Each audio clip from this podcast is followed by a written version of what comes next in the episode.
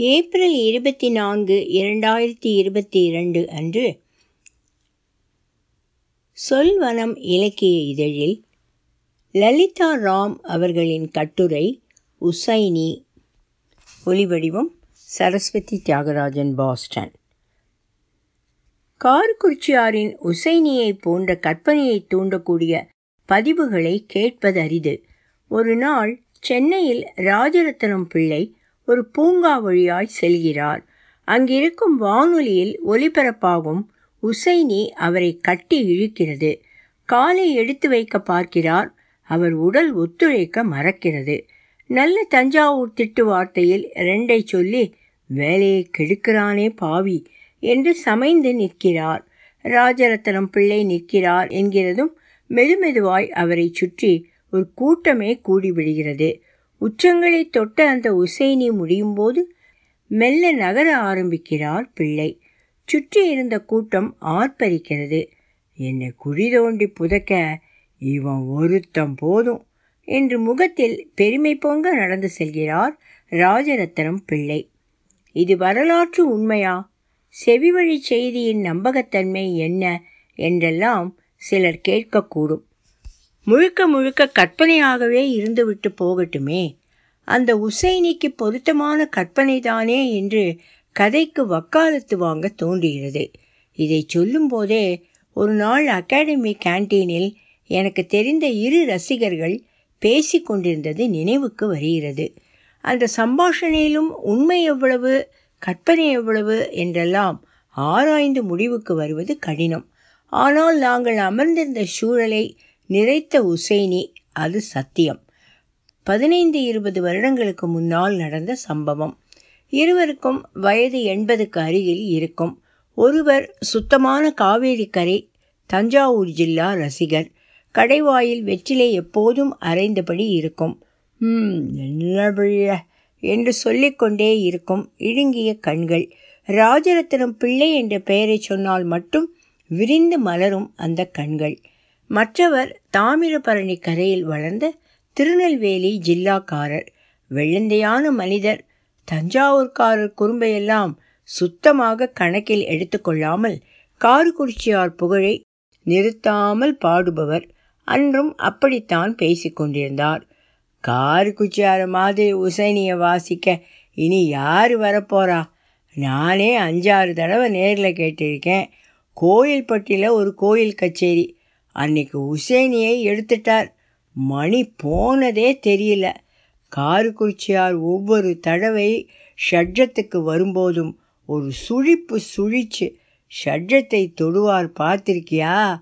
அதுக்கு என்னென்னமோ ஸ்வரமெல்லாம் சொல்கிறாங்க என்னை கேட்டால் அதை உசைனி ஷட்ஜம்னு சொல்லுவேன். லோலேட்டி கல்யாணி பாடும்போது நிஷாதத்தை பிடிச்சா மாதிரி யாருக்காவது அமைஞ்சுதா? அந்த மாதிரி தான் அந்த ஷட்ஜச் சுழிப்பு. காரு குறிச்சியாருக்கு மட்டும்தான் அந்த வளைவு அவ்வளவு அம்சமாக அமைஞ்சுது. அந்த ரெக்கார்டை போட்டு போட்டு அப்புறம் வந்தவங்க எவ்வளவோ வாசிச்சாங்களே அவருக்கு அமைஞ்சா போல யாருக்கும் அமையலை. உசேனியின் வளைவுகளில் மூழ்கி கதையை முடிக்காமல் விட்டு விடுவாரோ என்று பயம் வர அவருக்கு நினைவூட்டினேன். ஆமாமாம் அன்னைக்கு அப்படித்தான். நாங்கள் எல்லாம் வாயில் ஈ புகுந்தது தெரியாமல் பார்க்குறோம். ஆலாபனை முடிஞ்சு தவில்ல ஒரு அபிப்பிராயம் வாசிக்கும்போது திடீர்னு கூட்டத்துக்கு நடுவில் ஒரு ஆள் வேகமாக மேடைக்கு பக்கத்தில் போகிறாரு கையில் ஒரு தடி உடம்புல அவ்வளவு அழுக்கு. கந்தல்னா அப்படி ஒரு கந்தல்ல ஒரு கண்ணங்கரையில் வேட்டி. அவர் போன வேகத்தை பார்த்து எல்லாரும் மோகனாஸ்திரத்தை கட்டி போட்டா மாதிரி பார்த்துக்கிட்டே நிற்கிறோம். ஒரு நொடியில் மேடைக்கு போய் டேய் அருணாச்சலம்னு கூப்பிடுறார். அன்னைக்கு எலெக்ஷனில் நின்று இருந்தா கார் குறிச்சார் ஜெயிச்சு மந்திரியா கூட ஆகியிருப்பார். அவ்வளவு பேர் அவருக்கு. அவர் இருந்த ஊரில் அத்தனை பேர் மத்தியில் ஒருத்தர் அவ்வளவு தைரியமாக டேய்னு காரக்குச்சியாரை கூப்பிடுறாரு. நாங்களும் கட்டி போட்டால் பார்த்துக்கிட்டே இருக்கோம். உசைனியை என்னம்மா வாசிச்சடா? உனக்கு கொடுக்க என்கிட்ட இதுதான் இருக்கு. வச்சுக்கோன்னு அவர்கிட்ட இரு இருந்த ஒத்த காசை எடுத்து கார்குச்சியாருக்கு கொடுக்குறாரு. அப்படி கொடுத்தவர் சாதாரண பிச்சைக்காரராக கூட இருந்திருக்கலாம். அவர் கொடுத்ததை எழுந்து நின்று பவ்யமாக கையை கூப்பி வாங்கிட்டதை பார்த்தா யாரோ ஒரு பெரிய சித்தர் வந்து காட்சி கொடுக்குறாருன்னு ஊரே எழுந்து நிற்குது அடுத்த நொடி அந்த ஆள் இடம் தெரியாமல் காணாமல் போயிட்டார். காரு குறிச்சார் அந்த காசை வச்சு பார்த்துக்கிட்டே இருந்தார். பத்து நிமிஷம் கழித்து தான் பாட்டையே எடுத்தார். எங்கள் அப்பா கார் குறிச்சியாரை விட வயசில் பெரியவர்.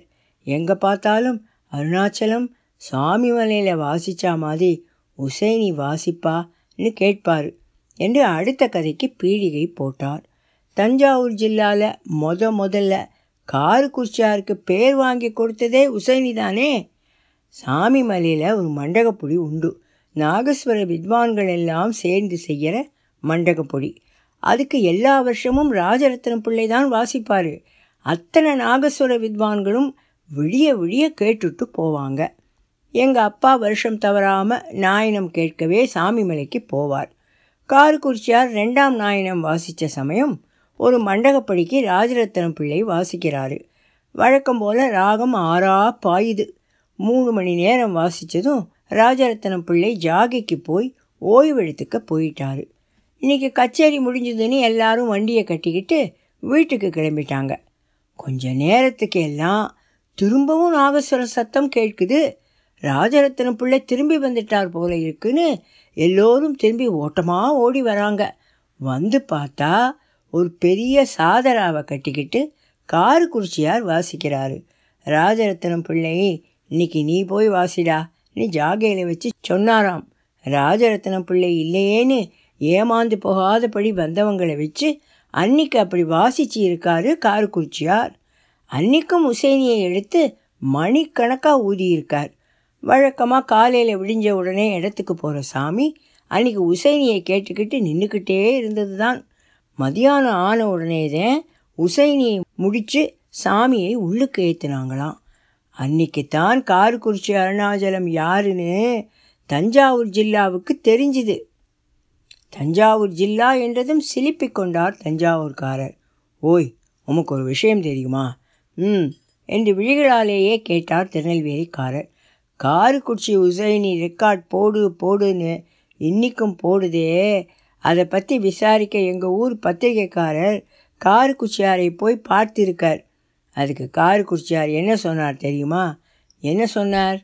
ஐயா நான் இன்னைக்கு வாசிக்கிறது எல்லாமே எங்கள் குருநாதர் போட்ட பிச்சை தான் ஆனால் அந்த உசைனியை கேட்டீங்க பாருங்க அதில் ஒரு விசேஷம் இருக்குது எங்கள் குருநாதர்கிட்ட கற்றுக்கிறதுன்னா உட்காத்தி வச்சு அவர் சொல்லி கொடுப்பாருன்னு நினச்சிக்கிடாதீங்க. அவர் பாட்டுக்கு கச்சேரியானாலும் சரி வீடானாலும் சரி வந்தது வராமல் ராகத்தை எடுத்து ஊதிக்கிட்டே இருப்பார். அவருக்கு என்ன தோணிச்சோ தெரியல. ஒரு நாள் என்னை கூப்பிட்டு உட்காருன்னார். உசைனி கொஞ்சம் வாசிக்கலாம் ஆரம்பினார். நான் வாசிக்க ஆரம்பித்ததும் அவரும் வாசிக்க ஆரம்பித்தார் அன்னைக்கு வாசித்தோம் வாசித்தோம் விடிய விடிய வாசித்தோம் என்னை உட்கார வச்சு அவர் சொல்லி கொடுத்தது அந்த உசைனி தான் என்று தஞ்சாவூர்காரர் தன் வழக்கமான முத்தாய்ப்பை வைத்தார். பொதுவாக அவர் அப்படி ஏதாவது சொன்னால் அதற்கு மறுபேச்சு சொல்ல முடியாது. அன்றைக்கு என்னமோ திருநெல்வேலிக்காரருக்கு ஒரு வேகம் வந்துவிட்டது. ஓய் காரு குடிச்சாருக்கு குரு பக்தி. அதனால் அவர் எப்படி வேணால் எடுத்துக்கட்டும். வெளியில் இருக்கு பார்க்குற உமக்குமா விவரம் புரியல? புருவத்தை தூக்கி பார்த்தார் தஞ்சாவூர்காரர். ராஜரத்னத்துக்கே காரு குறிச்சி வாசித்து உசேனியை கேட்கணும்னு ஆசை சுவாமி. அவர் போய் எனக்கு கேட்க ஆசைன்னு சொல்லுவாரா?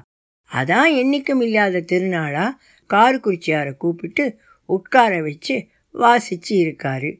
இது புரியாம. என்று வாக்கியத்தை முடிக்காமல் உதறி எழுந்தார் திருநெல்வேலிக்காரர். பழிச்சென்று இடத்தில் விழுந்த மோரவாய் அந்த உதறல் அன்று சம்பாஷணையை நிறைவு செய்தது. ஒலிவடிவம் சரஸ்வதி தியாகராஜன். பாஸ்டன்